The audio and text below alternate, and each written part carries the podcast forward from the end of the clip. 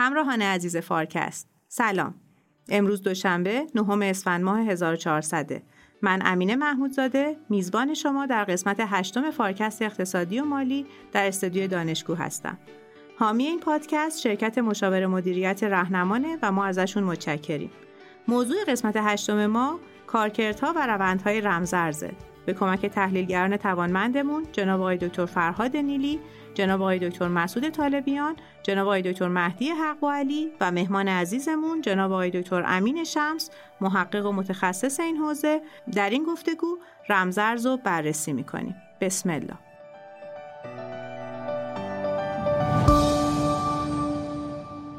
رمزارزها چی و چه کارکردهایی دارن؟ فناوری بلاکچین چطور کار می‌کنه؟ چی با خودش داشته که باعث شده به عنوان یه جایگزین برای نهادهای قدرتمند و متمرکز پولی طرح بشه و باقی بمونه؟ روندهای قالب رمزارزها کدومن؟ آیا واقعا پدیده به این جوونی در حال تغییر روندم هست؟ چرا؟ چه نهادهایی تو اکوسیستم رمزارز فعالن و نقش هر کدوم چیه؟ دلیل رشد سریع رمزارزها چی بوده و چه چشماندازی براش قابل تصوره؟ گستره استفاده از همه رمزارزها یکیه؟ فرق سکه ها و توکن ها توی این اکوسیستم چیه؟ سکه ها و توکن ها تو چه کسب و کارهایی استفاده میشن و چطور می‌تونن عملکرد اونا رو ارتقا بدن؟ رشد اکوسیستم رمزارزها با چه چالش های مواجهه؟ دکتر امین سلام. خیلی به فارکست اقتصادی و مالی خوش اومدین. سلام خیلی ممنون. از اینکه منو دعوت کردین. خیلی باعث افتخاره که اینجا در خدمتتون هستم و امیدوارم که یه بحث خوبی رو بتونیم امروز راجع به cryptocurrency و بلاکچین داشته باشیم.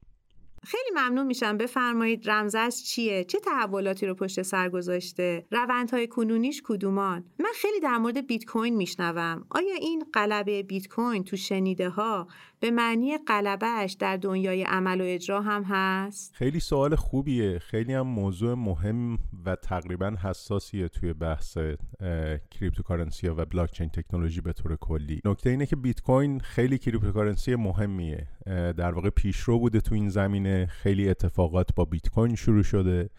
خیلی از این تحولات رو همه این cryptocurrency های دیگه مدیون بیت کوین هستن. ولی بیت کوین به طور خاص و کلا cryptocurrency ها یکی از کاربردهای تکنولوژی بلاکچین هستند ما امروزه مثلا چندین هزار cryptocurrency داریم. شاید نزدیک 17 18 هزار cryptocurrency مختلف داریم که روی exchange های مختلف مبادله میشن. و فقط یکی از اینا بیت کوینه و حتی تکنولوژی بیت کوین هم خیلی تکنولوژی بروزی نیست در یه زمینه های مشکل داره در یه زمینه های جوابگو نیست. در نتیجه این خیلی خوبه که راجع به این صحبت کنیم که چه پتانسیل های دیگه ای توی بازار کریپتو وجود داره چه پتانسیل های دیگه ای بلاکچین تکنولوژی داره. براتون به یه چند تا مثال شروع می‌کنم بحثو که بتونیم اینا رو کم کم بفهمیم و بعد بتونیم یه ذره دقیق تر بشیم روی اینا و ببینیم چه جوری تکنولوژی این بستر رو فراهم کرده که این مثالا رو ما بتونیم امروزه داشته باشیم. مثلا یکی از این مثالا اینه که شما می‌تونید اینترنتتون رو امروزه روی بلاکچین داشته باشید. با قیمت ارزونتر مقاوم در برابر سانسور حالا و به صورت غیر متمرکز شما یه پلتفرمی دارین مثلا به اسم هلیوم که این پلتفرم هلیوم به شما اجازه میده که شما یه سری دستگاه هات اسپات نصب بکنید و به صورت غیر متمرکز شروع کنید اینترنت رو برای آدمای اطرافتون برادکست بکنید. که برد این دستگاه هات اسپات هم از برد وای فای خیلی بیشتره. و امروزه نزدیک 600 هزار تا از این دستگاه هات اسپات تو سراسر دنیا هست و اینا دارن اینترنت ارائه می‌کنن به کسایی که از این اینترنت استفاده می‌کنن به مشتریاشون. و این سیستم بیشترین رشد رو توی اینترنت پرووایدرها داشته توی چند سال اخیر. و توی ایران هم می‌دونم که داره استفاده میشه. این مثلا فقط یه نمونه از این پلتفرم‌های بلاکچین بیست هست. در واقع بنا شده روی یه بلاکچین بنا شده روی یه دیستریبیوتد لجری یا یه دفتر کل توضیح شده ای که این تکنولوژی رو فراهم می‌کنه. و آدما می‌تونن به صورت غیر متمرکز بدون اینکه بخوان از شرکت های عمده ای که حالا خیلی کنترل دارن روی اینترنت خیلی هزینه زیادی از این آدما می‌گیرن می‌تونن دسترسی داشته باشن به اینترنت. یا مثلا یه مثال دیگه خدمتتون بگم. یه پلتفرمی هست به اسم فایل کوین اینجا شما می‌تونید داده هاتون رو ذخیره بکنید روی کامپیوتر آدمای دیگه. یعنی فرض کنید شما مثلا کامپیوترتون یه فضای اضافه ای داره که الان چیزی روی اون نذاشتید. یه چند گیگابایت فضا دارید فضای خالی دارید. می‌تونید اون فضای خالی رو به من نوعی که یه داده ای دارم و می‌خوام این داده رو یه جا ذخیره بکنم می‌تونید اون فضا رو به من اجاره بدید. با تکنولوژی بلاکچین. خب data ی شما در واقع encode میشه رمزنگاری میشه میره روی اون کامپیوتر میشینه و حتی اون کسی که صاحب کامپیوتر هست نمی‌تونه دسترسی به اون اطلاعات داشته باشه به خاطر اینکه رمزنگاری شده. با اینکه داده ها روی کامپیوتر شخص دیگه شما تنها صاحب اون داده ها هستی. این داده ها ذخیره میشه به صورت غیر متمرکز. یه فضایی که قبلا استفاده نمی شده یه فضایی تلف شده روی کامپیوترها اون به کار گرفته میشه و یه ارزشی ایجاد میشه اینجا. و حالا در قبال اون ارزش آدما یه پولی دریافت می‌کنن. و نکته مهم اینه که حالا ما توی این اقتصاد کوچیکی که اینجا داریم این اقتصادی که آدما مبادله می‌کنن داده و فضای ذخیره داده رو با هم مبادله می‌کنن یه توکنی داریم یه پولی داریم به اسم فایل کوین آدما این فایل کوین رو که یه پول قابل برنامه ریزی هست استفاده می‌کنن برای مبادلاتشون. یعنی همینطور که داده میره به صورت کامپیوتری پول هم به صورت کامپیوتری میره و اون آدمی که داره این فضا رو فراهم می‌کنه اون اجاره فضاش رو اینجا دریافت می‌کنه. و خب این دوتا مثالی که گفتم هم هلیوم هم فایل کوین رشد خیلی سریعی داشتن توی سالهای اخیر و الان اگر به این لیست چند هزار تایی cryptocurrency ها نگاه بکنیم اینا رتبه بندیشون یه چیزی بین سی تا چهل هست. ولی خب ممکنه در آینده خیلی رشد بیشتری هم داشته باشند. و حالا این مثال رو برای چی زدم؟ این مثال رو زدم که بگم پتانسیل تکنولوژی بلاکچین خیلی خیلی خیلی فراتر از بیت کوین هست. و اگر ما می‌خوایم وارد این بازار بشیم چه برای سرمایه گذاری چه برای اینکه یه محصول جدیدی ارائه بکنیم خیلی خوبه که این قابلیت ها رو بشناسیم و بدونیم که قضیه کلا محدود به بیت کوین نیست حتی خیلی جاها از نظر تکنولوژی بیت کوین یه مقداری کم میاره در مقابل cryptocurrency های جدیدتر.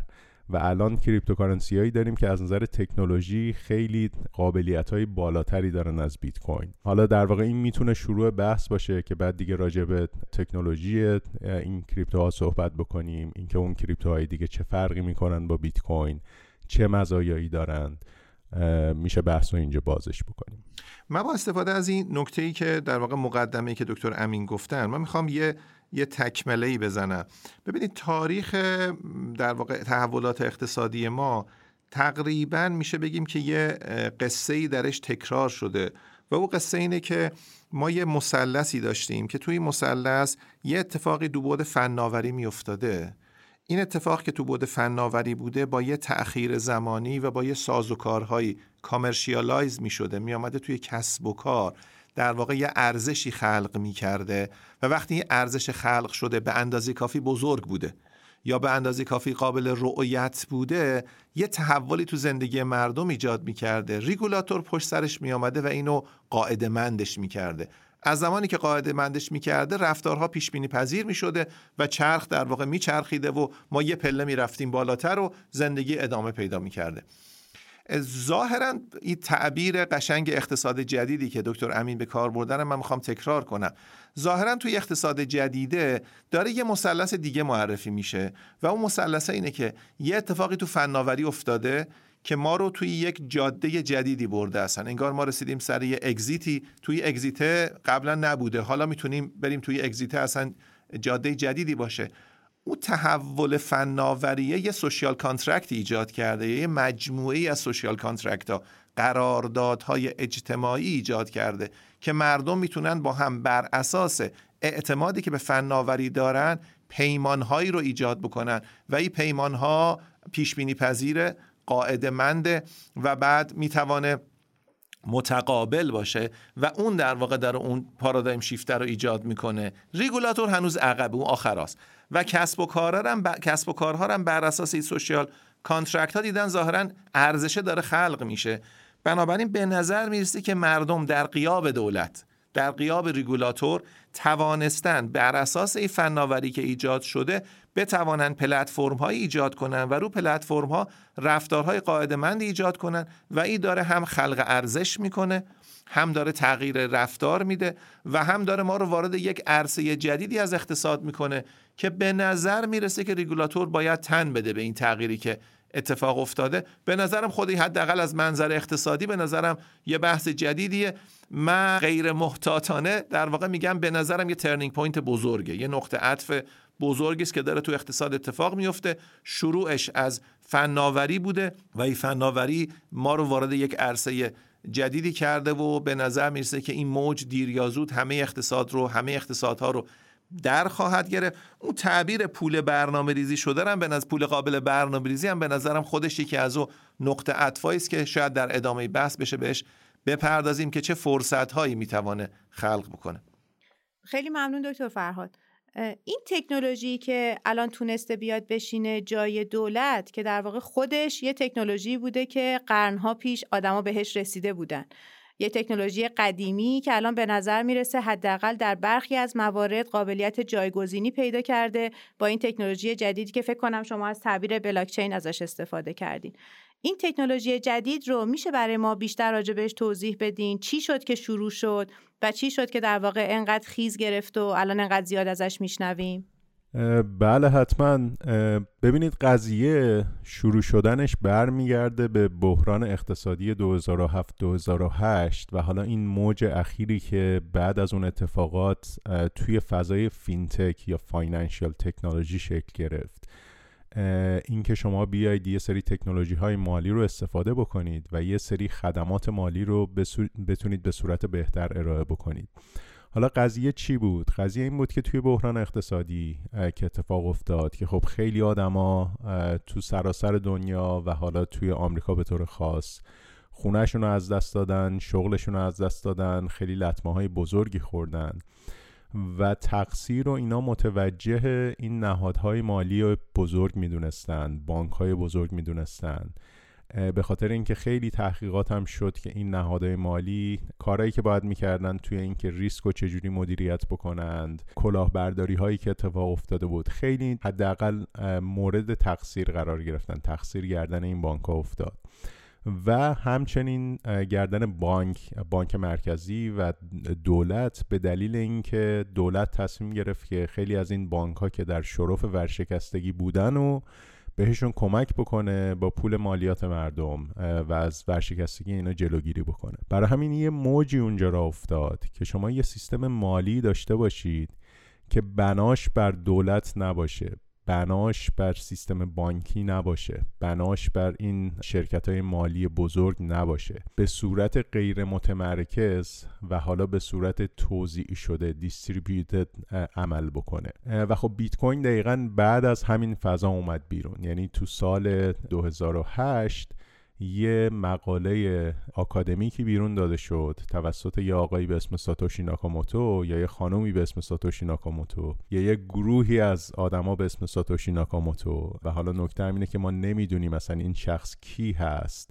و تحت چه فضایی این بیت کوین رو راه انداخته. ولی خب با یه اسمی با یه اسم مستعاری به اسم ساتوشی ناکاموتو این مقاله اومد بیرون و این مقاله اصلا اینطوری شروع میشه. چکیده مقاله رو که ببینید. میگه ما می‌خوایم یه سیستمی را بندازیم. یه سیستم پیر تو پیری یه نسخه پیر تو پیری از پول را بندازیم که این شما می‌تونید با استفاده از این سیستم پول رو از یه شخصی به یه شخص دیگه بفرستید بدون اینکه نیاز به هیچ مؤسسه مالی باشه. هیچ نهاد مالی یعنی اولین جمله این مقاله اینطوری شروع میشه. یعنی فضا فضا اینه که شما یه سیستم مالی داشته باشید که متکی بر هیچ نهاد متمرکزی نباشه. کلا حالا این که بیت کوینه ولی کلا این رویای یه بازار مالی غیر متمرکز که شما نخواید درگیر این نهادهای عمده مالی باشید که خب خیلی لطمه هم به جامعه بعضا زدن خیلی جاها این رویا اونجا شکل گرفت.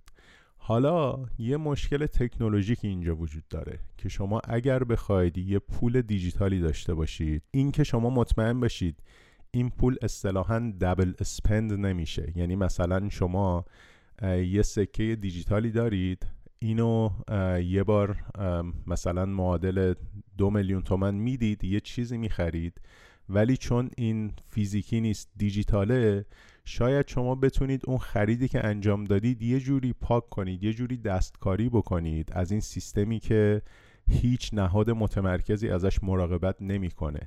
و بتونید دوباره اون پولو بدید یه چیز دیگه بخرید این پولو اصطلاحا دبل اسپند بکنید دوبار خرجش بکنید. این چیز پیچیده ایه یعنی در عمل خیلی راحت نمیشه به این دسترسی پیدا کرد. بیت کوین چطور کار می‌کنه؟ کاری که بیت کوین می‌کنه این نوآوری که بیت کوین داره همینه که با استفاده از تکنولوژی بلاک چین میاد جلوگیری می‌کنی از این دوباره خرج کردن پول. حالا به چه صورت اینو انجام میده؟ بیت کوین میاد transaction های مالی تراکنش های مالی که انجام میشه اینا رو توی یه سری block می‌ذاره. block های مثلا حدود دو سه هزار تا تراکنش میرن توی یه block ی. بعد این block ها حدود هر ده دقیقه به طور میانگین یه block جدید تراکنش اضافه میشه به این زنجیره طولانی تراکنش های مالی و این block ها روی همدیگه ساخته میشه میاد جلو. مثلا امروز روز یه چیزی بیشتر از 700 هزار تا block بیت کوین داریم. که هر کدوم مثلا به طور میانگین دو سه هزار تا transaction تراکنش مالی توشه. نکته اینه که این بلاک چین این دفتر کل خیلی اطلاعات حساسی اونجا داره. به این فکر کنید. به این فکر کنید که شما اگر مثلا یکی به شما پنج سال قبل که بیت کوین خیلی ارزون بود یا ده سال قبل که بیت کوین خیلی ارزون بود یکی به شما 20 تا بیت کوین داده مثلا. شما این 20 تا بیت کوین رو گرفتید 5 سال پیش 10 سال پیش. این بیت کوین امروز شاید یه چیز نزدیک یه میلیون دلار بیارزه. ولی چیزی که شما دارید در واقع یه خط تراکنش توی این دریای بزرگ دفتر کل بیت کوین که روی اینترنت هست و همه هم تقریبا بهش دسترسی دارن و هیچ نهاد متمرکزی هم از این محافظت نمی‌کنه. یعنی شما این یه میلیون دلارتون بسته به اون یه خط داده که توی این دفتر کل هست. حالا اگر یکی اگه اون شخصی که این 20 بیت کوین اون موقع به شما داده اون موقع یه دلار میارزیده طرف نمی‌دونسته که قرار انقدر قیمت بره بالا حالا الان رسیده به یه میلیون دلار.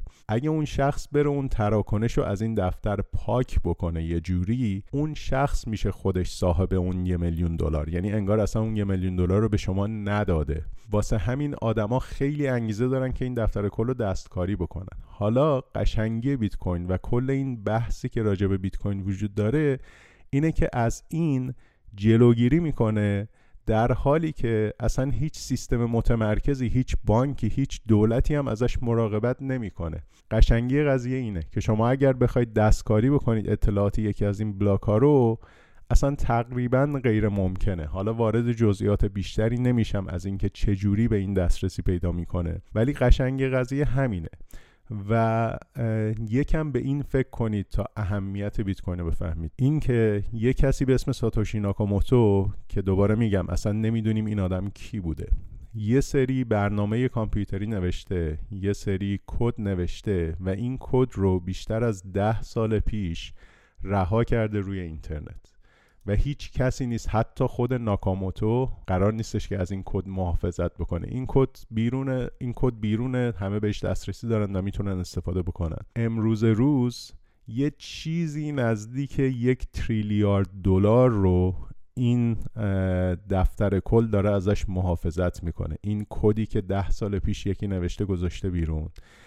و امکان دستکاری این دفتر کل هم وجود نداره بدون اینکه کسی ازش مراقبت کنه. این تکنولوژی این قشنگی اون تکنولوژی است و این همه بحثی که میشنویم راجع به بیت کوین از اینجا میاد. کارکرد دیگه هم برای این تکنولوژی میشه تصور کرد؟ ما که این تکنولوژی رو داریم و می‌تونیم یه سری تراکنش مالی رو روی این دفتر کل زخ... دفتر کل ذخیره بکنیم یه سری cryptocurrency جدیدتر مثل اتریوم و مثل یه سری وراث اتریوم که بعد از اتریوم حالا اومدن توی بازار. یا بهتره بگم بچه های اتریوم. وراثش نیستن لزوما اتریوم هنوز سر جاشه.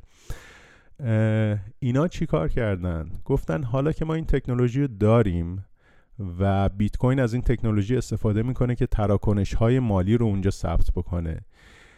حالا ما می‌تونیم هر چیز دیگه ای تو این دفتر بنویسیم. یعنی این سیستم هست. یه داده های حساسی وجود داره که ما می‌خوایم غیر متمرکز ازشون محافظت بکنیم. می‌تونیم این داده ها رو بذاریم روی بلاک چین مثلا اتریوم میاد برنامه های کامپیوتری رو می‌ذاره روی این بلاک چین یعنی یه چیزی هست به اسم smart contract قراردادهای هوشمند.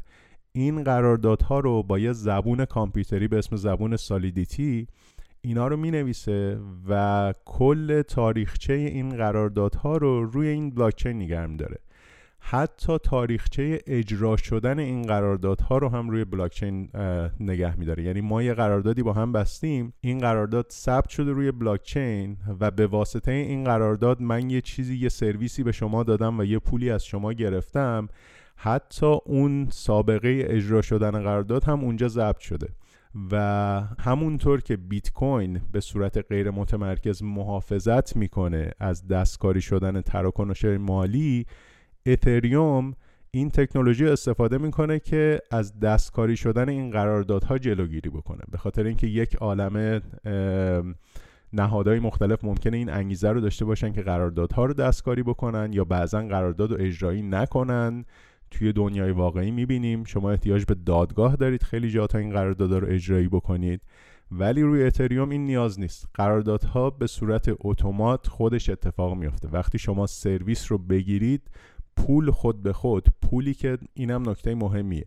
نکته اینه که هم تراکنش های اون خدمتی که انجام میشه روی بلاکچین اتریوم قرار داره هم تراکنش های مالی روی اتریوم قرار داره. همش روی یه دفتر ثبت شده. و این دفتر چیز قابل برنامه ریزی هست. برای همین سرویس که میره پول خودش برمیگرده به طور اتومات. دیگه شما هولا پرابلم اصطلاحا ندارید. اینکه پول شما بخواد متوقف بمونه حالا طرف بره دادگاه بخواد ثابت بشه که این خدمت دریافت شده نشده. ممکن لطفا در مورد روندهای این بازار بیشتر برامون بگین؟ یه زمانی ترند توی بازار ارائه بیت کوین های جدید بود. مثلا 5 سال پیش 6 سال پیش. این بیت کوین رو داشتیم. یه سری محدودیت های تکنولوژیک بیت کوین داره. مثلا تعداد تراکنش هایی که هر ثانیه می‌تونه پردازش بکنه خیلی پایینه در مقایسه با سیستم های مالی دیگه سیستم های پرداختی دیگه. یه سری محدودیت اینطوری است مثلا میزان مصرف انرژی که بیت کوین داره برای اینکه از این سیستم محافظت بکنه خیلی بالاست خیلی برق مصرف می‌کنه. این محدودیت ها هست و از یه جایی آدمایی دیگه شروع کردن گفتن ما حالا میایم یه نسخه بهتری از بیت کوین میدیم. یه بیت کوینی میدیم که تعداد تراکنش ها توش خیلی بیشتر هست تو هر ثانیه. یا انرژی کمتری مصرف می‌کنه. یه زمانی trend اون بود. حالا trend اخیری که تو بازار وجود داره توی چند سال اخیر اینه که بیان اتریوم های بهتری ارائه بکنن. یعنی پلتفرمایی ارائه بکنن که به شما قابلیت برنامه نویسی روی این پلتفرم رو میده. یعنی شما برنامه نویسی می‌کنید و این برنامه رو حالا اسمش رو smart contract می‌ذاریم یا از توش decentralized application در میاریم اپلیکیشن های غیر متمرکز. و اینا رو ذخیره می‌کنیم روی بلاک چین و استفاده ای که از اینا میشه یا اجرایی شدن اون قراردادها رو هم اون رو هم تاریخچه‌ش رو نگه میداریم روی این بلاک چین یعنی trend اخیر این هست. و حالا از تو دل این برنامه نویسی شما به این فکر کنید. با برنامه نویسی کامپیوتری چیکار میشه کرد؟ همه کار تقریبا. یعنی پتانسیلش تقریبا ته نداره. حالا وقتی که شما بتونید به طور غیر متمرکز این برنامه, برنامه نویسی بکنید و روی بلاکچین نگه دارید اونم پتانسیلش ته نداره. هر کاری میشه کرد. اون سیستم اینترنت غیر متمرکز رو میشه راه انداخت.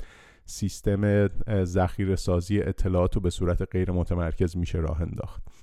و حالا از دل این تکنولوژی یه چیز خیلی اخیرتری به وجود اومده توی بازار که اسمشو می‌ذارن دیفای Decentralized Finance که شما خدمات مالی رو به صورت غیر متمرکز ارائه می‌دید. یعنی الان میشه رفت روی این سیستم های دیفای و مثلا پول قرض گرفت. شما یه مقداری اتریوم دارید این رو با عنوان وسیقه روی یه سیستم غیر متمرکزی می‌ذارید و از اون سیستم مثلا ارز دیجیتال دلار دیجیتال قرض می‌گیرید از اون سیستم. و حالا نکته اینه که هیچ نهاد متمرکزی پشت این سرویس نیست. این فقط یه سری کد کامپیوتریه که روی اتریوم نوشته شده. هیچ کسی هم حق این رو نداره که دستکاری بکنه. مثلا وسیقه ای که شما می‌ذارید وسیقه رو ضبط بکنه. یا نرخ سودی که شما قرار بوده بگیرید رو دستکاری بکنه. یا شما حتی نمی‌تونید که پول اون بانک رو پس ندید. به خاطر اینکه وسیقه دارید به صورت اتوماتیک پول شما باید برگرده و اون وسیقتون باید آزاد بشه. تحت قراردادی که بسته شده اونجا. خلاصه این ترند اخیر به اسم دیفای که حجم بازارش هم داره بزرگتر و بزرگتر میشه و یه چیزی نزدیک 100 میلیارد دلار هست حجم بازار دیفای. سرویس هایی رو شامل میشه مثل همین قرض گرفتن غیر متمرکز مثل بیمه غیر متمرکز مثل exchange های غیر متمرکز یعنی شما برای اینکه الان مثلا تتر ببرید توی بازار و باش اتریوم بخرید احتیاجی ندارید که برید روی مثلا exchange بایننس یا یه سری exchange های متمرکزی که هستن. می‌تونید از این exchange غیر متمرکز استفاده کنید که دوباره تاکید می‌کنم منظورم از غیر متمرکز چیه؟ منظورم اینه که این فقط یک کد کامپیوتریه که یکی روی بلاکچین اتریوم گرفته نوشته و رها کرده اونجا. و حالا آدما می‌تونن این کد کامپیوتری رو اصطلاحا فراخانش بکنن و باهاش یه سری مبادلاتی انجام بدن. این این مبادله ها رو براشون انجام میده. حالا این ترند جدیده که خب راجع به یه بحث دیگه هم که اینجا خیلی مهم میشه. وقتی راجع به دیفای صحبت می‌کنیم بحث استیبل کوینا پیش میاد و مثلا دلار دیجیتال و یا حالا یورو دیجیتال و اینکه چه استفادهایی تو این سیستم داره که اون بحث رو هم باز می‌کنه و می‌تونیم راجع به اون هم صحبت بکنیم. من فقط برای که معلوم بشه که ابعاد ماجرا چیست فقط چند تا عدد رقم اشاره کنم به بحث خوبی که دکتر امین داشتن. ببینید ما الان طبق گزارش مکنزی پایان سال 2021 حجم دارایی های مالی کاغذی 510 تریلیون دلار تقریبا که 6 برابر جی دی پی جهان تقریبا. این ویژگی این دارایی کاغذی چیه؟ بابت هر بستانکارش یک بدهکار وجود داره و یک قراردادی وجود داره که در واقع تعهد بدهکار رو نسبت به بستانکار و حق بستانکار رو برای در واقع مطالبه کردن اون بدهی مشخص می‌کنه و به طور ضمنی در دل اون قرارداد یه شخص سالسی به نام دادگاه و سیستم قضایی وجود داره که اگر بدهکار نکول کرد بستانکار وادارش کنه که ایفای تعهد بکنه. خب؟ این 510 تریلیون دلاره در واقع آینه کاری هم شده. یعنی هر رقمش که تو دفتر کل تو سمت راست به عنوان در واقع دارایی ثبت شده یه جا دیگه تو سمت چپش به عنوان بدهی ثبت شده. بنابراین رقم دو بار در واقع آمده منتها خب با ترکیبات مختلف.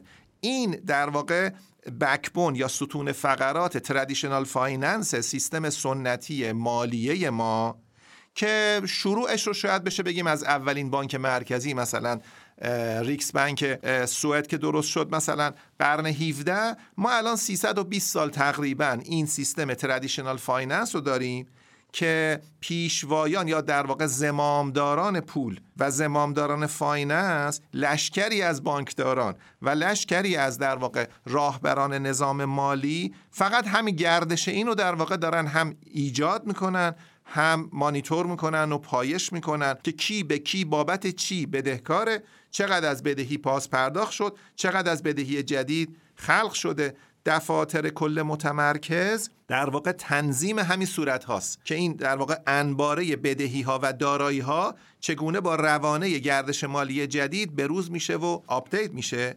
رقم 100 میلیارد دلاری که دکتر امین فرمودن در خصوص در واقع DeFi decentralized finance هرچند رقم خیلی کوچکی است اما اولا با سرعت خیلی بیشتری داره بزرگ میشه. ثانیا یه game changer ه. در واقع نشون میده که پارادایم پارادایم داره عوض میشه. نه به اون guardians of finance یا guardians of money دیگه نیاز هست نه به اون دفاتر کل متمرکز نیاز هست نه به اون دادگاه هایی که قراردادها رو تسجیل کنه یا تنفیز بکنه بلکه طرفین در واقع به این توافق رسیدن که در واقع هیچ شخص سالسی وارد نمیشه و همون پیر تو پیر بی نیاز می‌کنه از وجود شخص سالس. طبیعتا این پارادایم شیفت هم فرصت ها و دستاورد ها و فراورده های خودشو داره هم چالش ها و ریسک های خودش رو داره که مثل هر فناوری مثل هر نوآوری میشه راجبش ارز کنم که صحبت کرد. من فقط خواستم بگم که ما داریم راجع به چه عدد و رقم صحبت می‌کنیم. انگار این درخت تناور بزرگ ما که 300 سال 320 سال سابقه داره یه جوانه کنارش سبز شده که از جنس اون نیست. برگاش داره نشون میده از جنس اون درخته نیست. و این هم سرعت بزرگ شدنش بیشتره و هم اصلا جنس میوه و بار و همه چیش متفاوت خواهد بود و هم اکوسیستم جدیدی رو داره ایجاد می‌کنه. بنابراین موضوع جذابی است. هم از بعد business هم از بعد آکادمیک و هم از بعد regulation و سیاست گذاری دکتر مسعود ممکنه لطفا در مورد فناوری بلاکچین بیشتر برامون توضیح بدین؟ اول در مورد این 2500 میلیارد دلار که در واقع ارزش دارایی های crypto هستش دکتر فرهاد همونطور فرمودن خب این رقم در مقابل جمع دارایی های غیر کریپتو یا دارایی کلاسیک اسمش رو بذاریم رقم کوچکیه 2500 میلیارد دلار رقم تقریبا قابل صرف نظریه. ولی خب همونطور که فرمودن بحث زمین بازی جدیدیه و این رو تو رشد داره خودشون نشون میده. ما هر حداقل سال گذشته تقریبا چهار برابر شده یعنی از دوروبر 500 600 میلیارد دلار رسیده 2500 میلیارد دلار. این رشدم خب آدم می‌تونه فکر کنه اگر مثلا یه دهه با یه همچین رشد رو داشته باشیم اولا با چه بازار کریپتویی روبرو هستیم؟ ولی من می‌خوام از فرصت استفاده بکنم با توجه به صحبت هایی که امین هم فرمودش در مورد خود بلاکچین که حالا بلاکچین در واقع تکنولوژی مرکزی هست که ما اصلا همه بحث های فینتک اون چتر بزرگی که بحث های فینتک رو در واقع اسم گذاری می‌کنیم رو بلاکچین استوار هستش. من در واقع توی بلاکچین ما چند تا مشخصه اصلی داریم که تو صحبت ها مطرح شدش. خب اولیش همینه که یه دفتر کل ثبت تراکنش ها وجود داره ولی این دفتر کل توسط یه نفر یا یه نهاد حفظ نمیشه. در واقع پیر تو پیر هستش. افراد مختلف جاهای مختلف دنیا در واقع این رو با هم این دفاتر با هم ارتباط دارن. و این اجازه میده که یه مشخصه دوگانه بهش میده. از یه جهت خیلی شفافه. همه می‌تونن بهش دسترسی داشته باشن و از اون طرف امکان میده که امکان ناشناس بودن رو توش ایجاد می‌کنه. یعنی شما هم شفافیت داری هم ناشناس بودن. اگه کسی می‌خواد ناشناس باشه می‌تونه با یه آدرس ایمیل یا هر چیزی اونجا در واقع مالکیت داشته باشه. و اینکه در واقع امکان دستکاری هم وجود نداره که حالا همونطور که مطرح شد این به خاطر سختی محاسباتی که وجود داره تقریبا غیر ممکنه این تقریبا که داریم میگیم صرفا فکر می‌کنم می‌خوایم بگیم از لحاظ یه نفر بخواد ریاضی راجبش فکر کنه امکان پذیره ولی انقدر سخته که غیر ممکنه. و اینکه قابل برنامه ریزی هم هست. یعنی پنجمین چیزی که میشه از خواص بلاک چین گفت اینه که قابل برنامه ریزی هستش که در واقع میشه از این استفاده کردش برای بحث smart contract حالا اگر این پنج تا مشخصه بلاک چین رو در نظر بگیریم می‌تونیم از دو جهت بهش نگاه بکنیم. یکی بحث پول هست. یعنی در واقع مثلا راجع به خود بیت کوین اگر فکر بکنیم یه پول یه کوین یه سکه که میشه صحبت کرد. یکی دیگه فناوری پرداخته. یعنی پیمنت تکنولوژی که راجع به نحوه پرداخت داره صحبت می‌کنه. و اونجا بحث تعریف یه سکه جدید یا یه پول جدید نیست بلکه راجع به یه توکنی صحبت می‌کنیم که تسهیل می‌کنه نحوه پرداخت که تفکیک این دوتا می‌تونه یه مقداری بحثی که الان می‌تونیم ببریم جلو تفکیک بکنه. یه بحث مفصلی راجع به پول میشه داشت پول کریپتو. یه بحثی رو هم در واقع راجع به نحوه پرداخت که داره این تکنولوژی کمک می‌کنه میشه راجبش فکر کرد و بردش جلو. که این نحوه پرداخته ممکنه اتفاقا برای کسب و کارها و بیزینس ها چه تو ایران چه جاهای دیگه از اهمیت بیشتری هم برخوردار باشه.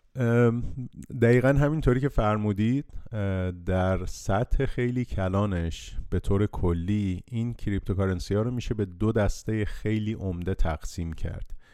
که خب حالا این تقسیم بندی هم خیلی متقن و سفت و سخت نیست. یه جاهایی یه ذره خاکستری میشه. دقیقا نمی‌دونیم چه جوری تقسیم اتفاق میافته. ولی به طور عمده میشه cryptocurrency ها رو تقسیم کرد به coin یا توکن. حالا اسم coin رو می‌تونیم بذاریم سکه مثلا. به سکه ها و به توکن ها. حالا این سکه ها و توکن ها دو تا فرق عمده دارن که باز میگم این فرق یه جاهایی خاکستری میشه. یه فرق عمده اینه که این سکه ها قراره که جایگزین پول بشن. یعنی هدفشون اینه از معرفی کردن این سکه ها. مثل بیت کوین مثل لایت کوین مثل بیت کوین کش اینا قراره که به صورت عمومی جایگزین پول بشن. یعنی دوست دارن که این اتفاق بیفته کسایی که اینا رو معرفی کردن. و قضیه هم اینه که شما می‌خواید ماشین بخرید یا خونه بخرید یا مدرسه بچهتون رو ثبت نام بکنید. شما باید بتونید از این پولا استفاده بکنید اگر این پولا موفق بشن در آینده. در مقابل اون در مقابل این سکه ها ما توکن ها رو داریم که یه در واقع کپونن یه ژتونن روی یه اقتصاد خیلی خاصی برای سیستم های درون پرداختی. مثلا فرض کنید ما یه سیستمی داریم که همون سیستم اینترنت که گفتم که شما می‌تونید اینترنتتون رو غیر متمرکز از یه آدم دیگه ای همینطوری یه آدمی مثل من و شما که یکی از این دستگاه رو خریده و شروع کرده اینترنت برای بقیه ارائه می‌کنه و یه پولی دریافت می‌کنه از این اینترنت. این اقتصاد برای اینکه خوب کار بکنه برای اینکه به صورت خیلی بهره‌وری کار بکنه احتیاج به یه پولی داره که این پول قابل برنامه ریزی باشه که با همون سرعتی که داده میره و میاد این پولم بتونه بره بیاد. واسه همین توی این اقتصاد یه توکنی تعریف میشه به اسم مثلا HNT تو این مورد خاص Helium Network Token که همینطوری که داده میره و میاد دیگه شما لازم نیست ریال بدید. اصلا غیر ممکنه اصلا اجرایی نیست که شما بخواید این سیستم رو با ریال یا با دلار راه بندازید.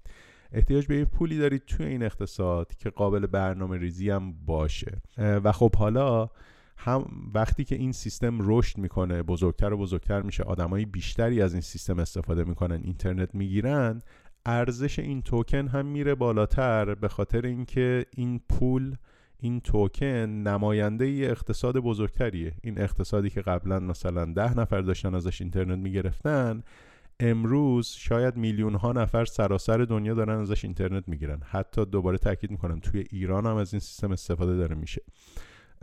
خب توی این سیستم وقتی این سیستم بزرگتر میشه رشد می‌کنه ارزش اون پولی هم که به این اقتصاد بسته است ارزش اون هم میره بالا. پس این فرق اول توکن ها میشه که خب توکن ها و سکه ها میشه که سکه ها قراره به صورت عمومی به عنوان پول استفاده بشن جایگزین پول بشن. بسته به اقتصاد خاصی نیستن. ولی توی این توکن ها یه سرویس خیلی مشخصی داره ارائه میشه با استفاده از تکنولوژی بلاک چین که این سرویس حالا یا داده شما رد و بدل می‌کنید توی بحث اینترنت یا مثلا توی اون بحث ذخیره سازی اطلاعات روی کامپیوتر بقیه شما فضای اضافه که روی لپتاپتون رو کامپیوترتون دارین اینو اجاره می‌دید به بقیه. این سرویسه هست. حالا یه توکنی یه ژتونی توی این اقتصاد هست که مبادله ها با این اتفاق میفته این فرق اول. فرق دوم اینه که معمولا این کوین ها بلاکچین خودشونو دارن. مثلا بیت کوین یه دفتر کل جدایی داره که کل تراکنش های بیت کوین اونجا ثبت شده. لایت کوین هم یه دفتر کل جدایی داره. ریپل هم یه دفتر کل جدایی داره. از اون طرف این توکن ها خیلی هاشون از دفتر کل یه پلتفرم دیگه استفاده می‌کنن که بالغ بر 90 95 درصدشون هم از دفتر کل اتریوم استفاده می‌کنن. یعنی خیلی از این ما امروزه مثلا نزدیک 17 18 هزار تا cryptocurrency داریم توی بازار. یعنی سکه ها و توکن ها رو که بذاریم رو هم دیگه میشه 17 18 هزار تا. شاید نصف اینا این توکن ها باشه. مثلا نزدیک 8 9 هزار تا. و بالغ بر 90 95 درصد این توکن ها روی پلتفرم اتریوم هست که خب این باز دوباره به شما ارزش و نوآوری اتریوم رو تو این فضا نشون میده. جایگاهش رو به شما نشون میده که چه جایگاه مهمی داره اتریوم. و اگر دومین cryptocurrency هست از نظر اندازش توی market الان و دوم بوده برای سالهای سال از اینجا میاد فلسفش که این بستر رو فراهم می‌کنه برای این توکنا و حالا نکته چیه؟ نکته اینه که همه این توکنا روی این بستر اتریوم هستن و حساب همشون روی دفتر کل ثبت میشه.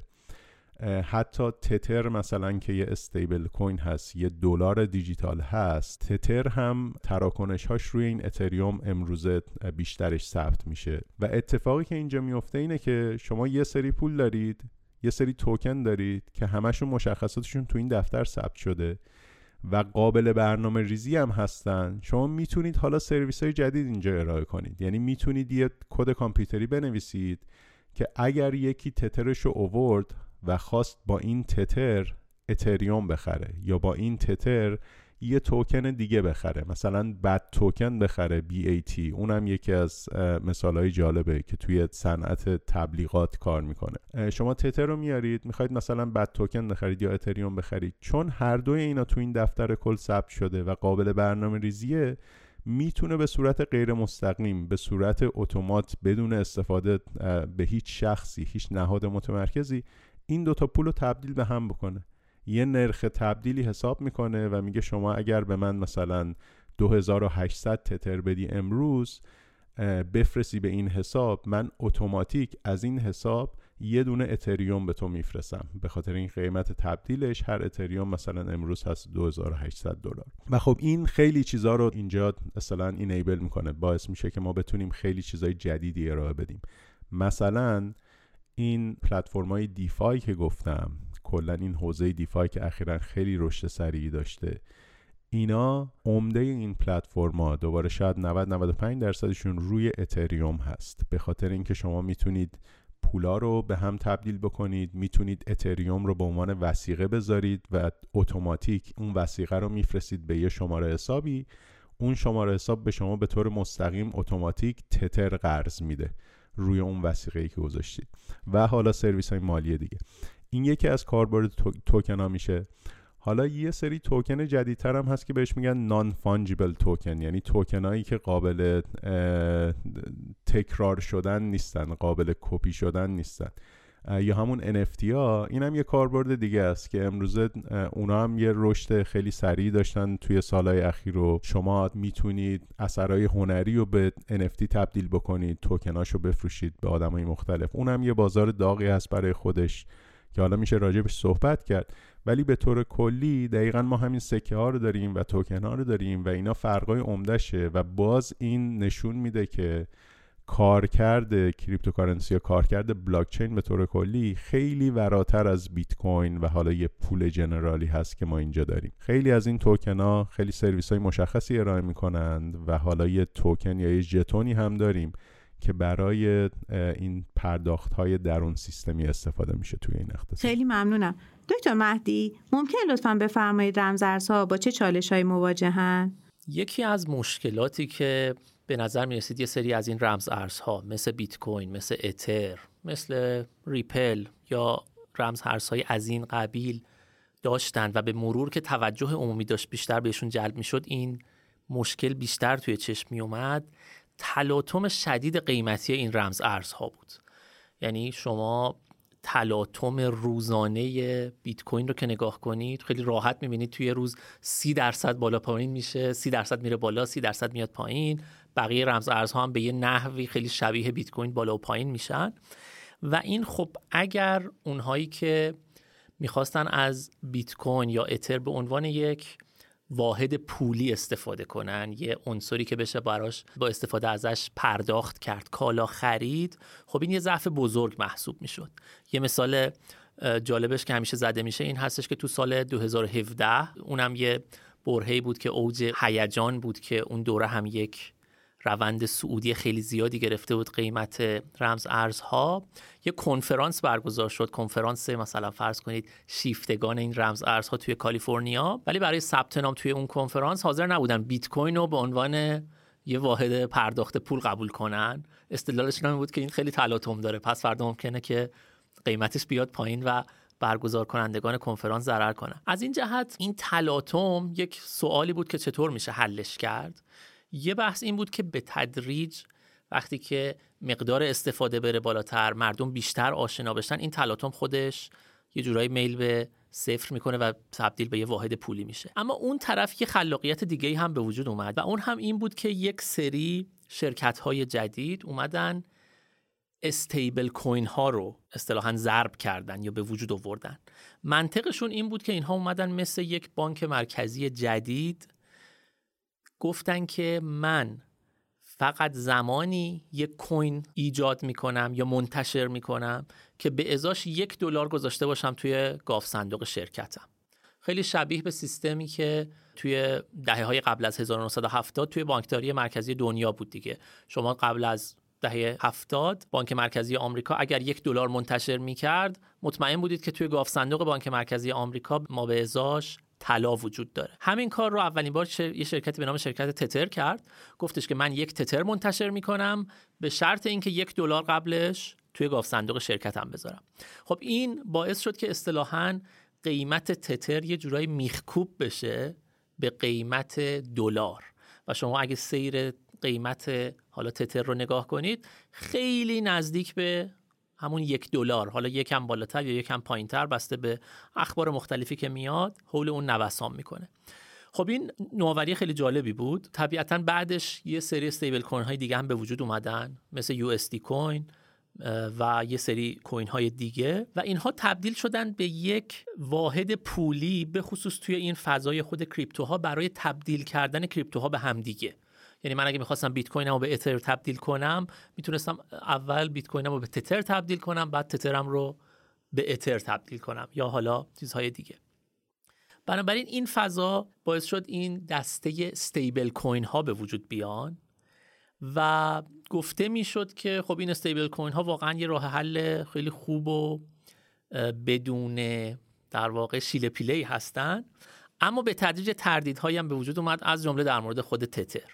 حالا من می‌خوام از دکتر امین اتفاقا خواهش کنم چون ایشون یه research خیلی قشنگ در مورد این مسئله دارن که درش نشون میدن تتر شاید اونقدرها هم که ما فکر می‌کردیم پشتش محکم نبود. من می‌خوام از دکتر امین خواهش کنم که یه مقدار در مورد این مسئله بیشتر برامون صحبت کنن. بله خیلی ممنون. خیلی موضوع جذابیه این بحث stablecoin ها. حالا اول من یه نکته دیگه بگم. کلا این stablecoin ها یه سری فرصت پیش میارن توی این بازار. یه سری امکانات فراهم می‌کنن که خب امکانات خیلی جدیدی هست. و از اونور یه سری تهدیدا دارن که حالا راجع به اونم صحبت می‌کنم. این بحث فرصتش این که فرمودید که خیلی استفاده بجا و درستی هست و کلا اگر قراره که یه سیستم مالی داشته باشید شما دوست دارید که این سیستم خیلی volatility بالایی نداشته باشه خیلی نوسان قیمت توش نبینید و اگر پولتون رو الان گذاشتین تو بیت کوین اینطوری نباشه که فردا پولتون 20 درصد بتونه زیاد بشه یا کم بشه. یه کارکرد این stablecoin همین هست. یه کارکرد دیگه شون اینه که اینا دلارایی حالا stablecoin می‌تونه به currency های دیگه می‌تونه به پول های دیگه وصل شده باشه میخکوب شده باشه. ولی بیشترشون به دلار میخکوب شدن. اینا دلارهایی که قابل برنامه ریزی هن. یعنی تو اون سیستم DeFi که صحبت کردیم شما می‌تونید به صورت اتومات با برنامه کامپیوتری بدون دخالت هیچ انسانی پولتون رو به صورت اتر مثلا یا بیت کوین حالا بیت کوین synthetic اینو به عنوان وسیقه بذارید روی اون پلتفرما و به طور اتومات مثلا USDC بگیرید یکی از این استیبل کوین ها. این اتفاق با دلار نمی‌تونه بیفته دیگه. با پولی که قابل برنامه ریزی نباشه نمی‌تونه این اتفاق بیفته. در نتیجه یه بخشی از رشد این استیبل کوین ها هم همزمان شده با رشد این پلتفرم‌های دیفای و این سرویس های غیر متمرکز مالی که دیگه اصلا این تتر اونجا می‌تونه برای مبادله تتر یا کلا استیبل کوین می‌تونه برای این گونه مبادله ها استفاده بشه.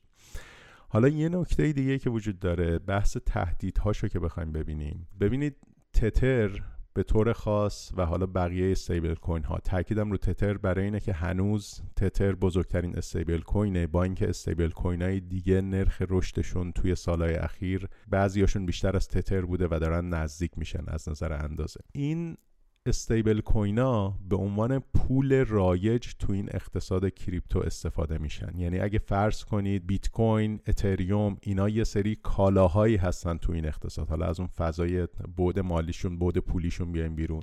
فرض کنید یه کالاهایی هستن. پول نقدی که تو این اقتصاد استفاده میشه تا اینا رو مبادله کنه این استیبل کوین هست. مثلا تتر با اینکه اندازه کل تتری که بیرون توی بازار هست خیلی کوچیکتر از بیت کوین و اتریوم هست.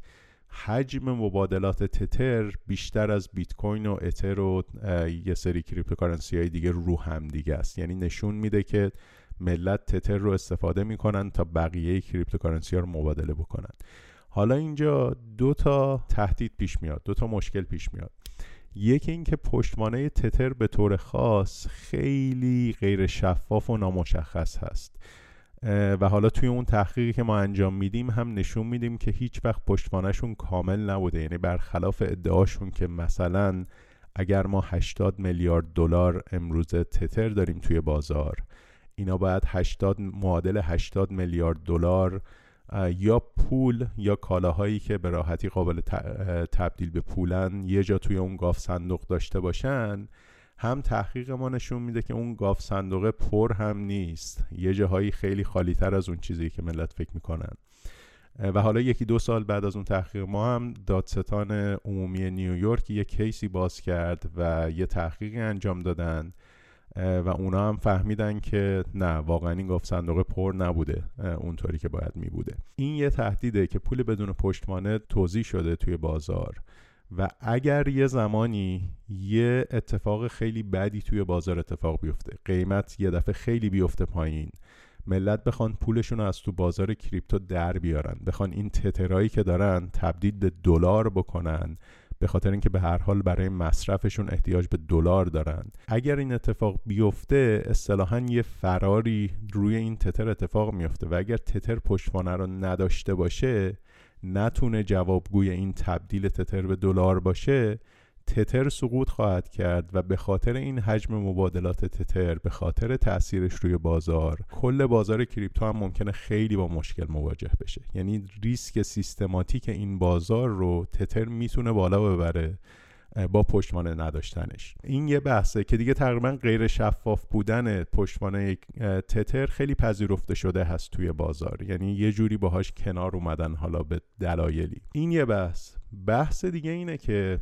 به خاطر اینکه تتر داره به عنوان پول رایج توی این اقتصاد استفاده میشه کسایی که تتر رو منتشر می‌کنن که حالا اینم جالبه بدونیم. آدمایی که پشت تتر هستن خیلی اونا هم وضعیت مشخصی ندارن. یعنی یه چهار پنج نفرن که خیلی هم background مشخصی ندارن. چند تا فردند پشت تتر. و حالا یه exchange ی به اسم Bitfinex که اون exchange هم یه جا توی هنگ کنگ ثبت شده و اینا رو حمایت می‌کنه. اینا نقششون مثل نقش بانک مرکزی میشه توی این اقتصاد. از این نظر که عرضه پول رو کنترل می‌کنن حالا نکته ای که پیش میاد و اونم چیزی که ما تو اون تحقیقمون نشون دادیم که حالا یه گریزی هم خواهم زد به بحث شفاف بودن این بلاکچین به طور کلی تکنولوژی بلاکچین که ما به خاطر شفاف بودن تکنولوژی بلاکچین می‌تونیم منتشر شدن پول و گردش پول توی این اقتصاد رو مانیتور بکنیم و ثبتش بکنیم و اثرات قیمتیش رو ببینیم. حالا ما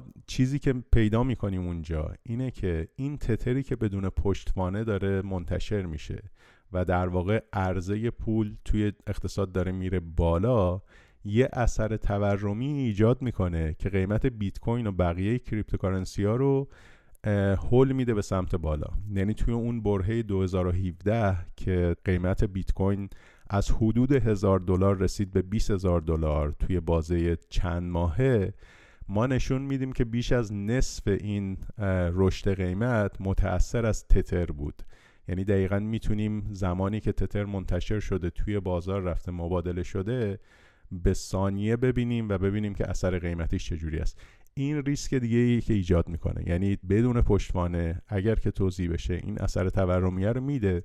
و اون وقت قیمت دیگه خیلی مشخص نیست. آیا این قیمت داره از fundamental ا میاد از تکنولوژی از زیربنای اون cryptocurrency ها داره میاد یا یه اثر تورمی اینطوریه؟ این هم ریسک دیگه ای هست که توی بازار هست. یه مزیت بزرگی که cryptocurrency ها و تکنولوژی بلاکچین داره اینه که برای بیشتر این cryptocurrency ها بیت کوین اتریوم هر تراکنش مالی که روی این سیستما انجام شده برای بیت کوین از سال 2009 همه این تراکنش ها روی این database ی که database public ی هم هست و همه می‌تونن بهش دسترسی داشته باشن روی اینا ثبت و ضبط شده. یه database بزرگیه که فکر می‌کنم حجمش مثلا 300 400 گیگابایت باشه امروز. شما می‌تونید ریز به ریز ببینید که تو چه ثانیه ای تو چه میلی ثانیه ای چه حسابی به چه حسابی چقدر پول ریخته. و خب درسته که این حسابا رو لزوما شما نمی‌دونید صاحب حساب کی هست. ولی نکته اینه که اولا می‌تونید این تراکنش ها رو ببینید بین حسابهای مختلف. دوما که تو خیلی از کیسا برای بازیگران عمده این حساب ها هم شناخته شده است. یعنی مثلا می‌دونیم کدوم حساب ها مربوط به اکسچنج بیتفینکسه که داره از تتر حمایت می‌کنه مثلا. کدوم حساب ها مربوط به exchange بایننس که تتر روش خیلی محبوبه و مردم استفاده می‌کنن برای مبادلات روی exchange بایننس. در نتیجه می‌تونیم بلاکچین بیت کوین رو ببینیم تراکنش های بیت کوین که مربوط به تتره ببینیم. از اون ور بلاکچین تتر رو هم که خب اون زمان 2017 یه بلاکچین مستقل داشتن از ایتریوم. الان شدن یه توکن روی ایتریوم ولی اون موقع بلاکچینشون مستقل بود.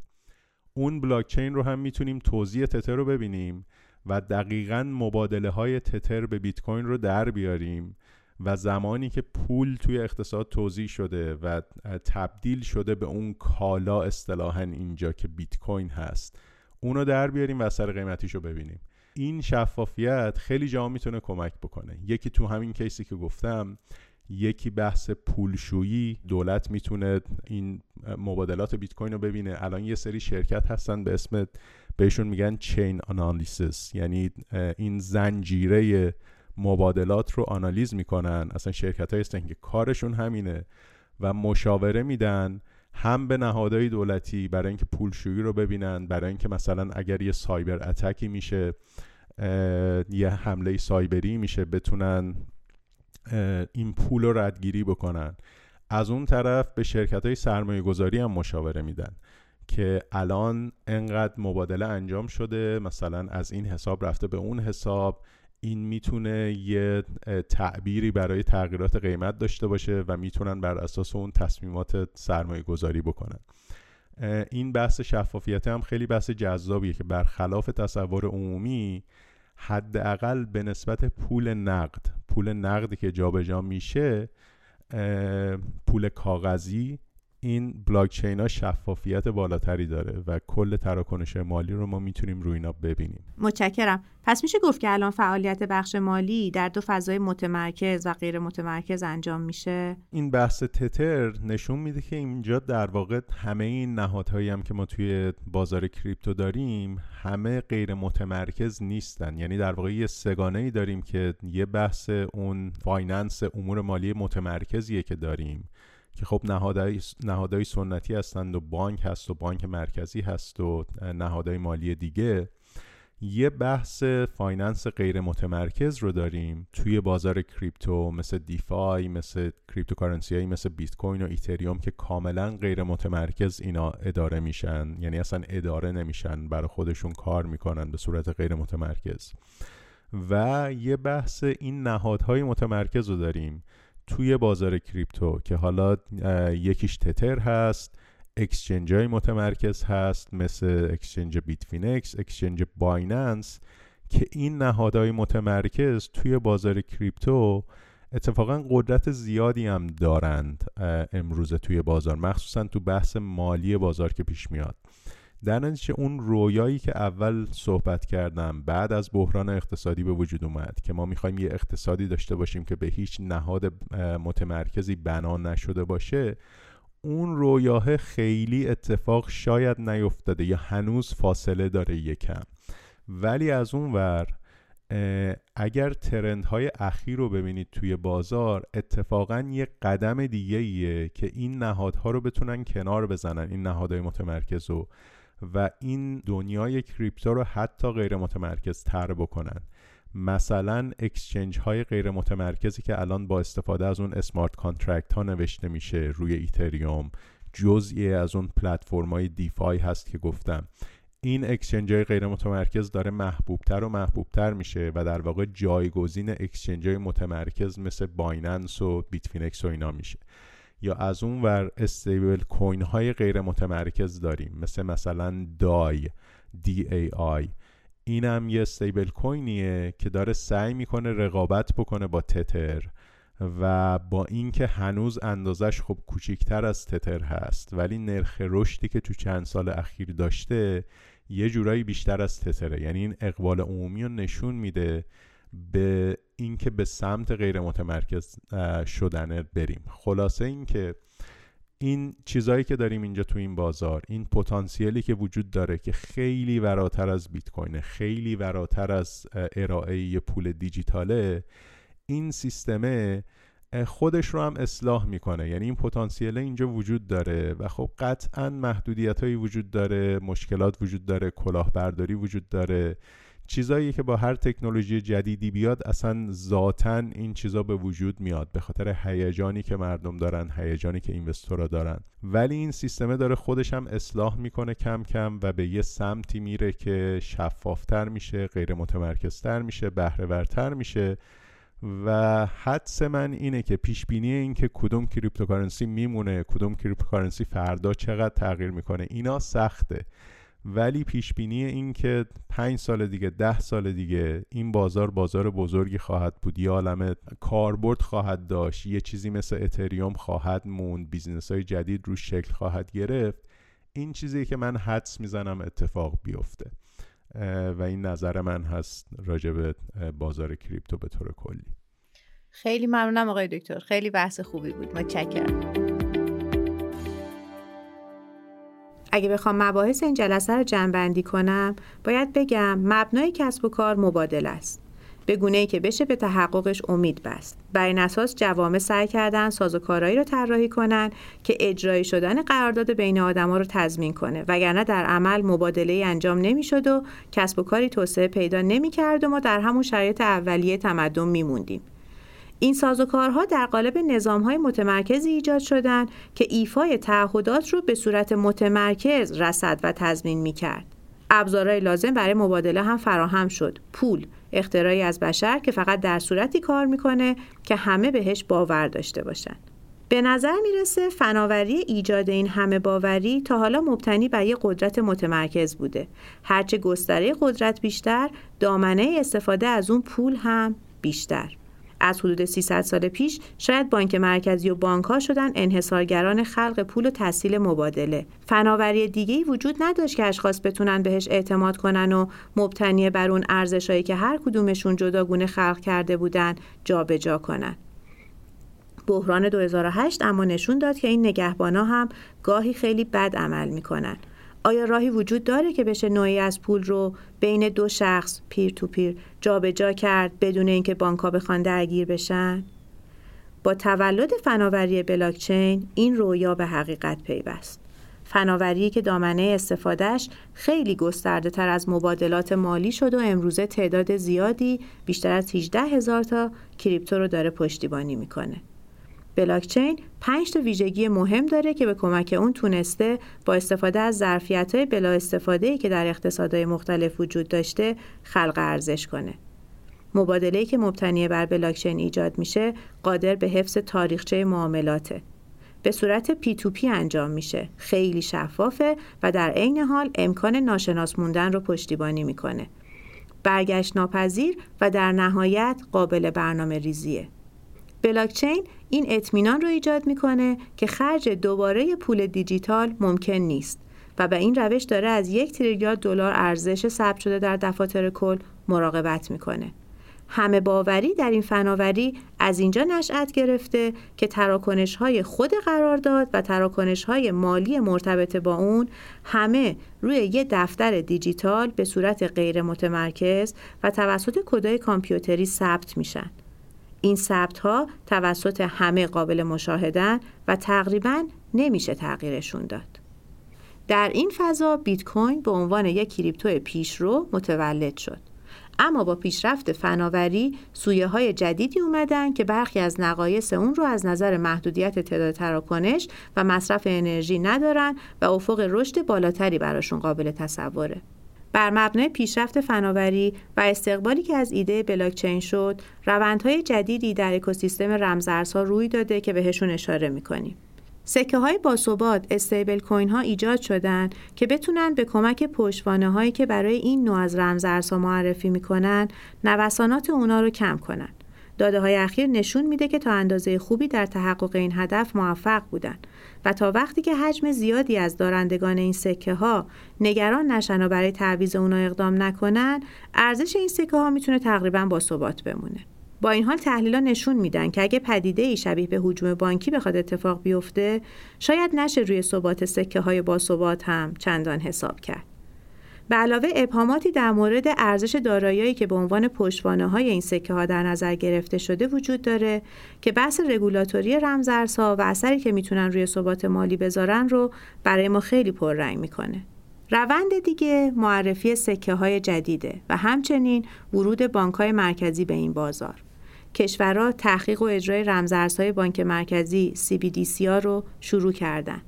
اینا موضوعات بسیار مهمی هن که در این قسمت زیاد دربارشون صحبت نکردیم و تو قسمت اول فارکست پلاس و قسمت هشتم از فصل دوم فارکست هفتگی بیشتر باز شدن. روند سوم شکل گرفتن پلتفرم هایی مثل اتریومه که خودشون به عنوان بستر معاملات عمل می‌کنن. این بستر شاید گسترده ترین محل استفاده کسب و کارها از بلاکچین باشه.